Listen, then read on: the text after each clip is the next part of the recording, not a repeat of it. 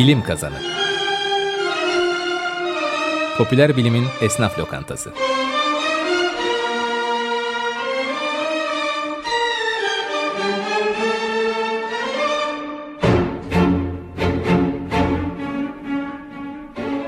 Hazırlayan ve sunanlar İlker Öztop, Alp Sipahigil ve Aysu Uygur.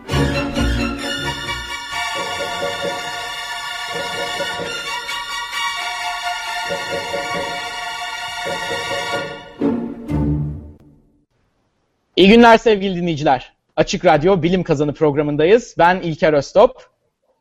Ben Aysu Uygur. Bu hafta dünyanın üç köşesinden bağlanıyoruz. Ben yeni taşındım New York'a. Aysu hala Boston'da. Ayrılamadı oradan. İlerleyemedi. Hayatında yeni bir evreye geçemedi. Türkiye'den de bir konuğumuz var.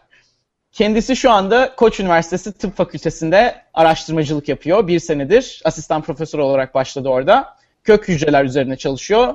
Tamer Önder. Hoş geldin Tamer. Merhaba. Hoş geldin Tamer Hocam. Evet, e, ben de isterseniz Tamer'in e, kısa bir sicilini aktarayım. Özgeçmiş görevi bana düştü. Tamer 1998 yılında Robert Kolej'den mezun oldu ve Cornell Üniversitesi'nde Amerika'da, İthaka'da moleküler biyoloji ve genetik okudu.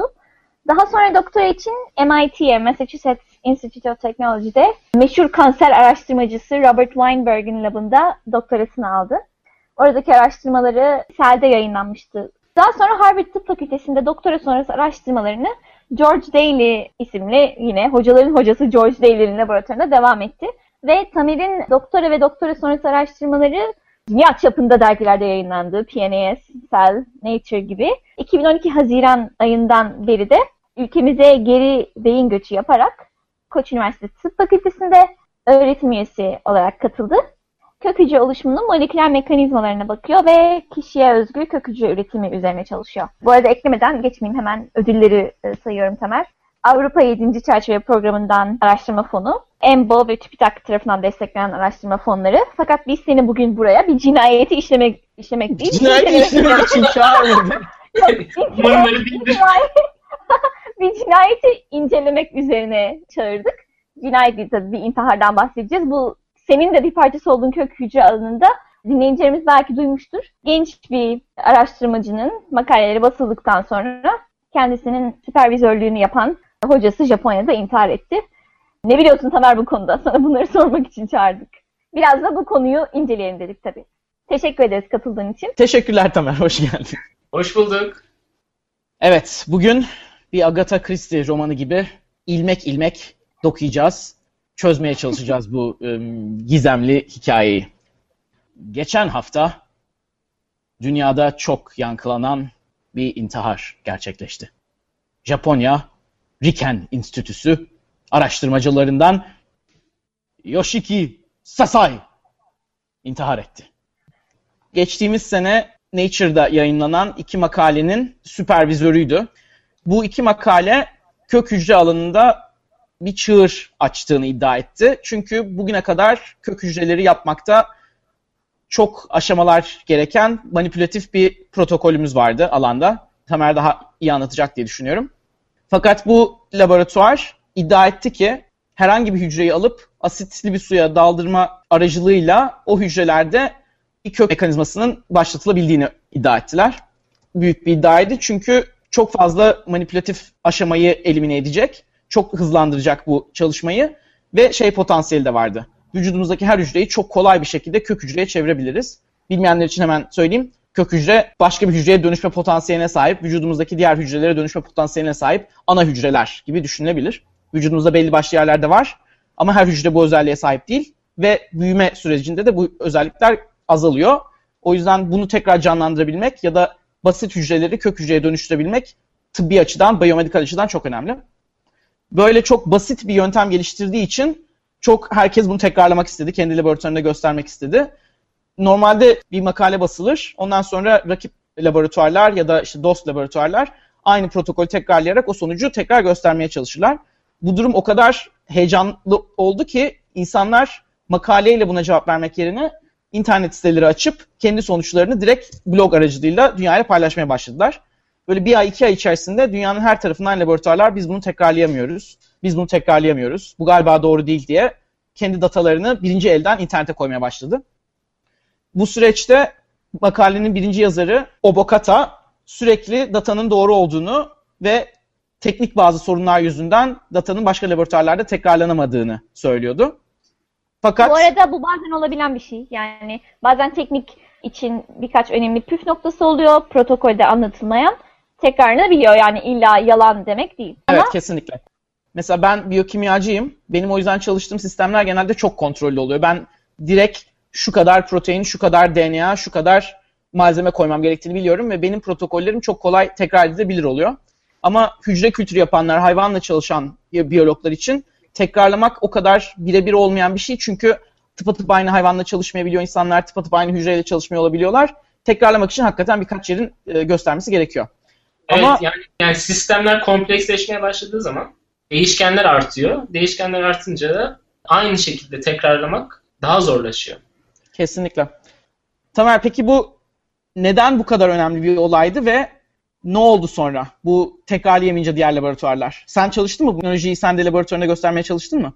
Valla biz de deneyecektik aslında. Çünkü bu Ocak'ta çıktığı zaman bu Nature'da iki makale peş peşe hakikaten çok önemli bir şey olacağı düşünüyordu herkes. Ve de Nature makalelerinde yanında çıkan News and Views denen bu genel insanlar için yazılan tanıtıcı yazılarda da kök hücre alanındaki en en baba bilim adamlarına alıntılar yapmışlardı ve herkes bunun çok çığır açıcı bir şey olduğunu söylüyordu. Onun için bize denemek için bu şeyi gerekli olan malzemeleri falan ısmarlamıştık. Ama daha sonra anlaşıldı ki, biraz ileride konuşacağız, o makalede ortaya konan dataların dayanaklarının olmadığı ya da işte değiştirildiği ortaya çıktı. Sonuçta denemedik. Ama niye önemliydi? O soruya cevap vereyim. Çünkü doğal olarak kök hücre elde etmesi mümkün değil. Yani kök hücreler özellikle bu her türlü hücreye dönüşebilen pluripotent dediğimiz kök hücreler sadece gelişim süresince ortaya çıkıyorlar ve de gelişim çok er, erken bir evresinde. Embriyonun ilk birkaç gününde ortaya çıkıyorlar ve daha sonra farklılaşmaya başlıyorlar. Bu ee, şey bu arada değil mi? Artık sanırım hani parayla yapılıyor şu anda ama bankalarda doğum esnasında da şey alınabiliyor, kök hücre alınabiliyor sanırım göbek bağından ve o e, bankalarda tutulabiliyor. Şimdi göbek bağından alınan kök hücrelerle bu bahsettiğim kök hücreler biraz daha farklı. Ha, okay. Göbek bağından alınan kök hücreler sadece kan kan sisteminin kök hücreleri. Hı hı. Ama bu embriyoda ortaya çıkan, daha erken ortaya çıkan kök hücreler kana değil yani sadece kana değil birçok başka hücreye dönüşebiliyor. Yani sinir sistemine de dönüşebiliyor, bağırsaklara dönüşebiliyor. Dolayısıyla çok daha yetenekli hücreler bunlar. Ve ileride bir hastalık olursa bu kök hücreleri kullanıp tekrar hani o sistemi canlandırmak ideal durumda mümkün olabilir diye bu araştırmalar devam ediyor. Evet yani transplantasyon gibi düşünelim. Organ nakli gibi. Organ naklinde en büyük problem alıcı ile vericinin bağışıklık sistemlerinin uyuşmaması. Evet. Ama kök hücreden yani sana özgü olan bir kök hücreden böyle bir organ yapılabilirse o zaman bu bağışıklık sisteminin uyuşmama problemi ortadan kalkar. Dolayısıyla sana, bana, herhangi birine uygun, ona özgü kök hücre elde etmek çok önemli. Ama bu şimdiye kadar pek başarılamayan bir şeydi doğal yöntemler kullanılarak. Ta ki 2006 senesinde yine başka bir Japon araştırmacı Shinya Yamanaka bunu bir genetik yöntemle becerdi. Herhangi bir insandan herhangi bir hücreyi alıp 4 tane gen koyarak aktif olmayan 4 geni o hücrelerde aktif hale getirerek bu farklılaşmış hücreyi kök hücreye dönüştürebildi. Bu çok önemli bir buluştu ve 2012'de yani 2 sene evvel bunun için Nobel ödülü aldı. Direkt buluşundan hemen yani 6 sene sonra Nobel ödülü aldı. Evet ki çok hızlı yani biliyorsunuz çok biyoloji alanında inanılmaz hızlı bir şey. Ve evet. de enteresan olan bu onun geliştirdiği yöntem herkes tarafından kullanılabiliyor. Biz de yapıyoruz şu anda. Onun buluşundan 1-2 sene sonra bütün laboratuvarlarda e, denendi ve çalıştığı görüldü. Şimdi oradaki problem şuydu. Orada genler kullanarak, genleri aktararak bir kök hücre oluşturabiliyordu. Bu da hücrelerin genomunda yani DNA'nın genel yapısında zarara yol açabiliyor. İleride bu hücrelerden bir organ yapılıp insana verilmesi dolayısıyla problem çıkarabilir diye düşünülüyordu. Yani bu gen kullanılmadan, dışarıdan bir gen eklenmeden kök hücre yapmak bir problem. İşte bu Obokata'nın Ocak'ta çıkan makalesi onun için önemli. Çünkü Obokata ben bu hücreleri gen aktararak değil de yarım saat boyunca düşük pH'da yani asitli bir ortamda bırakarak da aynı işi yapabilirim diyor. Yani çok basit fiziksel bir manipülasyon yapıyor sadece. Alıp hücreleri Coca-Cola'ya banıyor. Ondan sonra hop kök hücre buradan sinir sistemi yapabilirim. Demiyor da İşte öyle. Evet ve de makalede bunu yapabileceğini gösterdi. Hatta bir fareden bir hücreyi alıp bu asitle yarım saat bekletip onu kök hücreye dönüştürüp sonra o kök hücreden yine bir başka bir fare yapabileceğini bile gösterdi. Ee, Oha. evet yani mesela yeşil floresan protein denen bir protein var. O yeşil floresan proteinini yapan bir farenin hücresini aldı. İşte onu kök hücreye dönüştürdü bu asitle ve tekrardan fareyi yaptı. Fare de yeşildi yani oradan geldiğini gösterdi. Yalan, yalan, yalan. evet. Bu arada dinleyiciler için, daha çok biyologlar için bir şey de açıklığa kavuşturalım. Aslında makalenin iddia ettiği spesifik olarak mesela asit banyosu değil de hücrelerin herhangi bir stresle karşılaştıklarında bu tepkiyi verebildikleri. Yani işte makalede şey öneriliyordu. Fiziksel bir stres olabilir, hücrelerin sıkışması gibi, asit gibi bir stres olabilir ve bunu fizyolojik durumlara şöyle bağlıyordu. İşte bu mesela vücudun herhangi bir stresle karşılaştığında organların bazı organları yenilemek için e, zaten vücutta aktif olan bir mekanizma olabilir gibi bir de açıklaması vardı. Daha sonra asidi seçmiş protokolünde ve bu da biyolojik açıklaması olarak da heyecan verici bir buluştu. Yani herkes o bu işte vücudun kendini nasıl yenilediği konusunda düşüncelerimizi tekrar gözden geçirmemizi sağlayacak bir buluş. Buna fizyolojik ortamda bakabiliriz diye konuşmaya başlamıştı. Evet ama sonradan anlaşıldı ki işte hikaye devam edersek yaklaşık Mart ayı gibi işte herkes bunu denemeye çalıştı. Kendi hücrelerini işte asitle ya da başka streslere maruz bırakarak kök hücre yapmaya çalıştı laboratuvarlarda ve olmadığı görüldü. Aynı zamanda bazı bilim adamları da makaleyi çok detaylı incelediler ve şekillerin birkaçında bazı problemler orada ortaya çıktı. Bu problemler işte. Arena. Resimlerin bazılarında manipülasyon yapıldığı ortaya çıktı. Bazı jel görüntüleri var, DNA jel görüntüleri. Onların birkaç ayrı jelden kesilip birleştirildiği ortaya çıktı. E, sonuç olarak bu Riken Enstitüsü, yani Japonya'da bu araştırmacının ortak çalışma yaptığı Riken Enstitüsü bir tahkikat komisyonu gibi bir şey kurdu. Obokata'nın defterleri incelendi ve iki ay sonra bu süreç tamamlandı ve hakikaten bazı dataların uydurma olduğu ortaya çıktı ve de sahtecilikle ortaya çıktı e, belirlendi. Ama o Bokat'ı hala kabul etmiyor değil mi? Yani o şey diyor. Evet defterleri kötü tutmuş olabilirim ama data gerçek diye iddia ediyor sanırım. Evet hatta Obokata'nın Harvard'da Brigham and Women's Hospital'daki süpervizörü, çünkü iki süpervizörü vardı. Bir Japonya'dakiler bir de Harvard'dakiler. Harvard'daki hocası da bunu iddia ediyordu. Hatta daha detaylı bir protokol yayınladılar. Herkes bunu replike edebilsin diye ama sonuç itibariyle Haziran başında bu iki makale geri çekildi. Evet ve orada şey oldu. Yani Obokata ilk yazar olarak reddetti geri çekmeyi. Nature dergisi geri çekmelerini istedi. Diğer yazarlar imza attı. Obokata mecbur kaldı. Öyle çekildi. Ve bundan sonra işte bu Riken Enstitüsü'ndeki kurulan komisyon aynı zamanda Obokata'nın çalıştığı departman olan Gelişimsel Biyoloji Merkezi kapatılmasını önerdi. Çünkü süpervizörlerin kendileri bir data manipülasyonu yapmasa da sorumlu olarak yeterince üzerine durmadığı ortaya çıktı. Ve bu öneriden sonra işte bir iki hafta sonra da geçtiğimiz günlerde bu merkezin yani Riken'de Obokata'nın çalıştığı merkezin müdürü olan ve birçok laboratuvardan sorumlu olan Sasai intihar etti. Bir sessizlik. of çok hazin bir olay. Yani zaten şey çok saçma bir düşünce. Bilim dünyasında bir düzenbazlık yapıp bundan sıyrılabileceğini düşünülmesi yani sonsuza kadar kimsenin fark etmemesi mümkün değil bu kadar popüler bir alanda. Nobel'i alan isimlerin çıktığı bir alanda. Sasai'nin de herhalde Japon kültüründeki büyük utanç ve onurun etkisiyle canına kıyması gerçekten üzücü. Ya ben bayağı şeyden korkuyorum açıkçası. Obokata'nın da bence intihar riski var şu noktada. Çünkü hem kariyerini bitirdi, hem Riken'deki bir departmanın kapanmasına sebep oldu, hem süpervizörünün intiharına sebep oldu. Yani mümkün değil öyle devam etmesi. Ama şeyi de düşünüyorum. Ben zannetmiyorum ki bunu ya tamamen spekülasyon yapıyorum şu anda da. İlker şu an sabah programı gibiyiz. Müge Anlı'da üçüncü kişi hakkında konuşuyoruz. Onun için endişelenip yorumlar yapıyoruz hayatına dair. Evet ya biz bilim programıyız. Pardon, pardon. Bir şey daha söyleyeyim.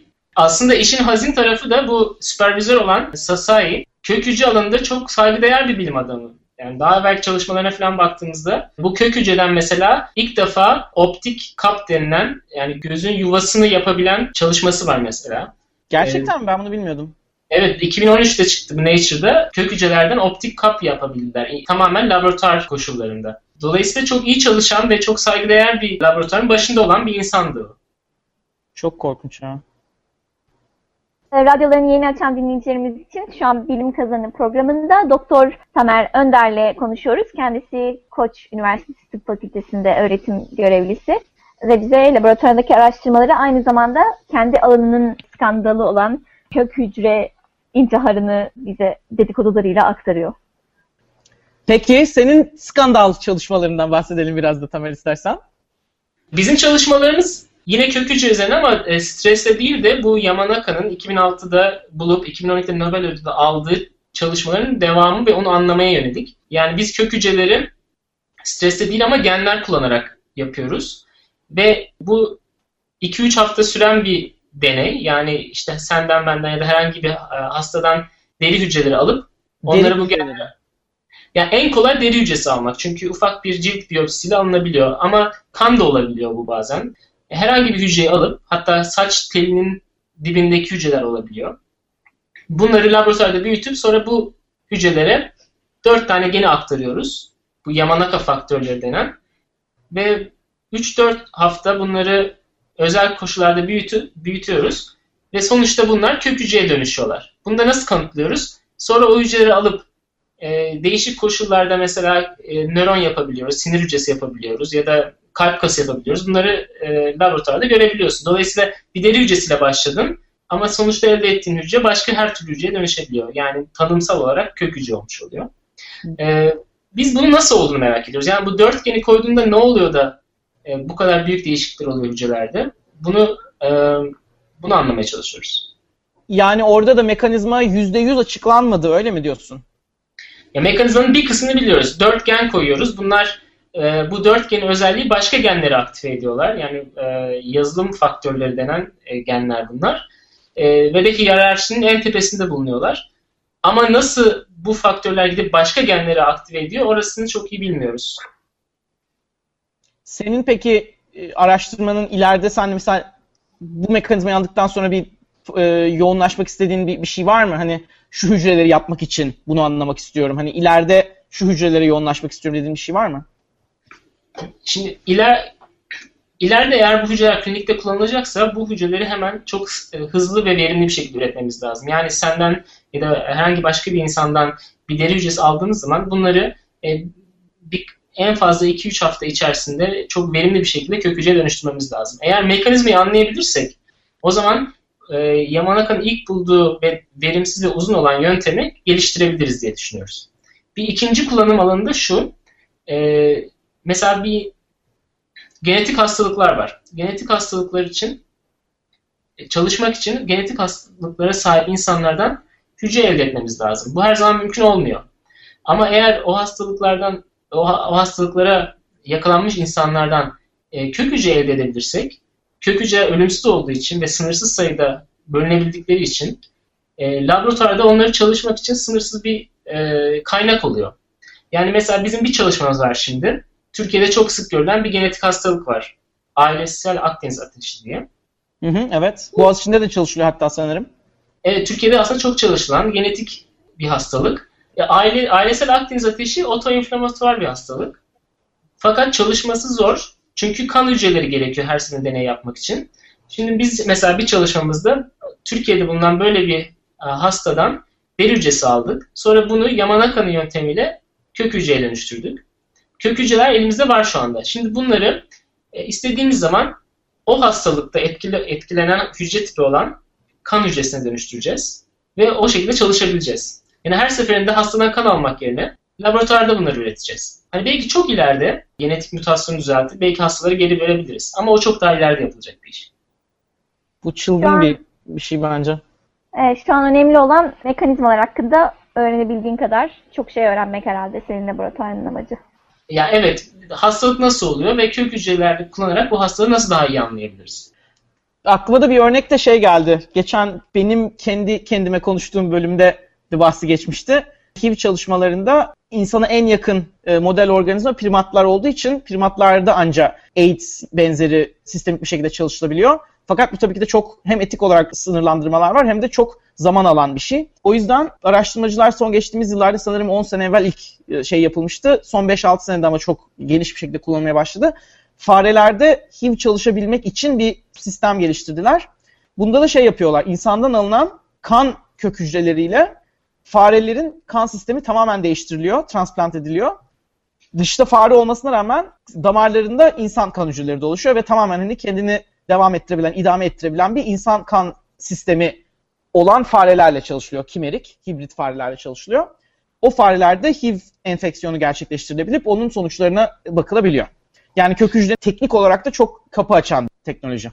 Kök hücreler ilk kan sisteminde ortaya çıkmış. Bu kemik iliği nakli denen şey aslında bir kök hücre nakli. İlk başta bahsettiğimiz bağışıklık sisteminin uyuşmamasından dolayı problemli bir prosedür kemik iliği nakli de. İleride laboratuvarda ürettiğimiz kök hücrelerden kan yapabilirsek o zaman herkese uygun kendi genetik yapısında kök hücre üretebilmiş olacağız. Yani bu e, lösemi, limfoma ya da genetik kan yetmezsizlikleri için kullanılacak bir tedavi yöntemi olabilir. Belki bundan 10 sene sonra.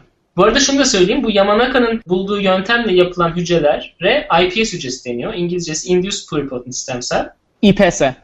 IPS, Türkçesi uyarılmış pluripotent kök hücre ama biz genelde e, laboratuvarda konuşurken iPS hücresi diyoruz. Bu iPS hücreleri 2006'da, 2007'de keşfedildi. Şu anda Japonya'da sarı benek hastalığı için bunların ilk klinik çalışmaları yapılıyor. Burada e, tedavi yöntemi şu. Retina dejenerasyonu olduğu için retina yenilemek gerekiyor. Retinanın üzerindeki tabakayı daha doğrusu. Bir yerden bu hücreleri bulmak gerekiyor. Hasta insanlardan deri hücresi alınıyor. Bunlar kök hücreye dönüştürülüyor. Sonra bu kök hücreler retinanın üzerindeki hücrelere dönüştürülüyor ve sonra geri veriliyor. Maymunda denendi bu. Başarıya ulaştı. Ee, daha doğrusu güvenli olduğu ortaya çıktı. Şimdi Japonya'da bu sene ve önümüzdeki sene e, sanıyorum çok az sınırlı sayıda hastayla başlanacak bu. Böyle de bir güzelliği var. Yani 6 senede 7 senede bayağı yol kat edildi bu hücreleri ilk yapmayı keşfettiklerinden beri. Evet eğer o yeni ortaya çıkan stresle yapılan kök hücreler doğru olsaydı bu süreç çok daha hızlanabilirdi. Çünkü doğru. çok daha kolay yapması, çok daha verimli yapması kök hücreleri bu yöntemle ama doğru olmadığı ortaya çıktığı için çalışmaların hala sürmesi gerekiyor. Bu arada e, başka bir örnek, mesela başka bir hastalık için nasıl bir örnek verebiliriz diye düşünmek gerekirse şu an diyabet çalışan birçok laboratuvar aynı şekilde kök hücrelerden bir tane pankreas üretip bunu e, diyabet hastalara onların pankreasıyla değiştirmek gibi bir tedavi hayalleri var. O şey Buradan yüzünden da, değil mi? Pankreas insülini yapan vücudumuzdaki yer. Evet. E, yani insülin üreten hücreler diyabet hastalığında bağışıklık sistemi tarafından yok edildiği için en azından bir tip diyabette bu insülin hücrelerini sahip olan organı yenilersek diyabete bir böyle bir çözüm düşünülebilir diye bu çalışmalar yapılıyor. Ama buraya şey için geldim. Bu tür tıbbi çalışmaların iki yönü var. Birincisi işte deri hücresini alıp bunu kök hücreye çevirmek. Ki Yamanaka bu konuda epey adım attı. İşte bu bahsettiğimiz Avokata bunun başka ve daha çabuk bir yöntemini yapmaya çalıştı. Ama bir de bu hikayenin ikinci kısmı var. O da ürettiğimiz kök hücreleri artık istediğimiz organa çevirme. Mesela bir kök hücresinden bir pankreas hücresi nasıl yapabiliriz? Ya da bir sinir hücresi nasıl yapabiliriz? Bu konuda da araştırmalar devam ediyor. Ben de geçtiğimiz senelerde Doug Melton'ın işte pankreas konusunda araştırmalar yapan e, bilim insanının bir, bir konuşmasına katıldığında şey e, diye anlatmıştı. Mesela bu tür tedavileri düşünmenin birçok farklı yolu var. İşte bu diyabet için genelde yeni pankreas üretelim diye konuşuyor hep insanlar. Fakat diyabet hastalığında suçlu ölen pankreas hücreleri olmayabilir. Yani siz oraya yeni pankreas koyarsınız. O da bağışıklık sistemi tarafından yok edilir. Yani belki de o zaman bağışıklık sistemini yenilemek lazım ve genetiğini değiştirerek yenilemek lazım. Yani o bağışıklık sisteminde ne bozuk ki pankreas hücrelerine saldırılıp duruluyor. Onun yeniden yaparken genetik olarak manipüle edip oraya yerleştirirsek artık bu soruna kökünden çözüm bulabilir miyiz? Güzel. Zaten bu esas yani bu kök hücreyi yapmak artık bu son 5-6 senedeki gelişmelerden dolayı daha kolay. Esas zor olmaya başlayan ya da çalışılması gereken üstünde bu senin dediğin ikinci kısmı. Yani kök hücreden sonra istediğimiz hücreyi nasıl elde edeceğiz? Nasıl farklılaştıracağız? Pankreas ya da herhangi bir organ dediğimizde o organ içinde pek çok değişik hücre tipi var. Evet. Yani tek de değil. Onları nasıl üç boyutlu halde uygun bir şekilde yapacağız? Yani daha çok yapılacak şey var. Evet aynen senin dediğin gibi Tamer ve Aysun'un da dediği gibi artık kök hücre yapabiliyoruz. Kök hücrelerden farklı hücreler yapıyoruz. Sırada da farklı hücreleri bir araya getirerek onların oluşturduğu dokuları, doku mühendisliği var gelişmemiz gereken. Organ mühendisliği var. Sistemik tedaviler var. Yüreğin götürdüğü yere git İlker. Evet İlker seni tutmayalım. Sen daha şehrin sokaklarını gece arşınlayacaksın. İstersen programı bitirelim. Tamer çok teşekkür ediyoruz. Işıklar içinde uyusun Sasai'nin intihar olayından başladık. Bu karanlık programda bize güneş gibi doğdun, bizimle bilgilerini paylaştın. Sayende kök hücre araştırmalarını ve bu skandal makaleyi iyice tartışmış olduk. Teşekkürler Tamer Hocam. Çok teşekkür ederim. Sağ olun.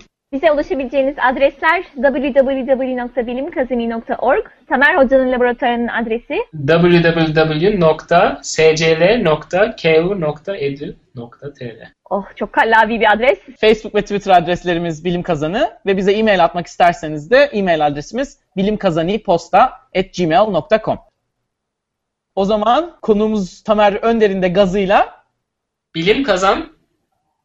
biz Biz kim? Kepçe.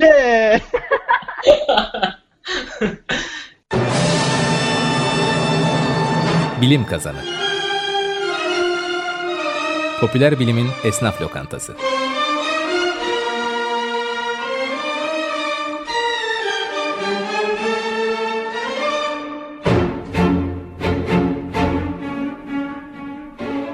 Hazırlayan ve sunanlar İlker Öztop, Alp Sipahigil ve Aysu Uygur.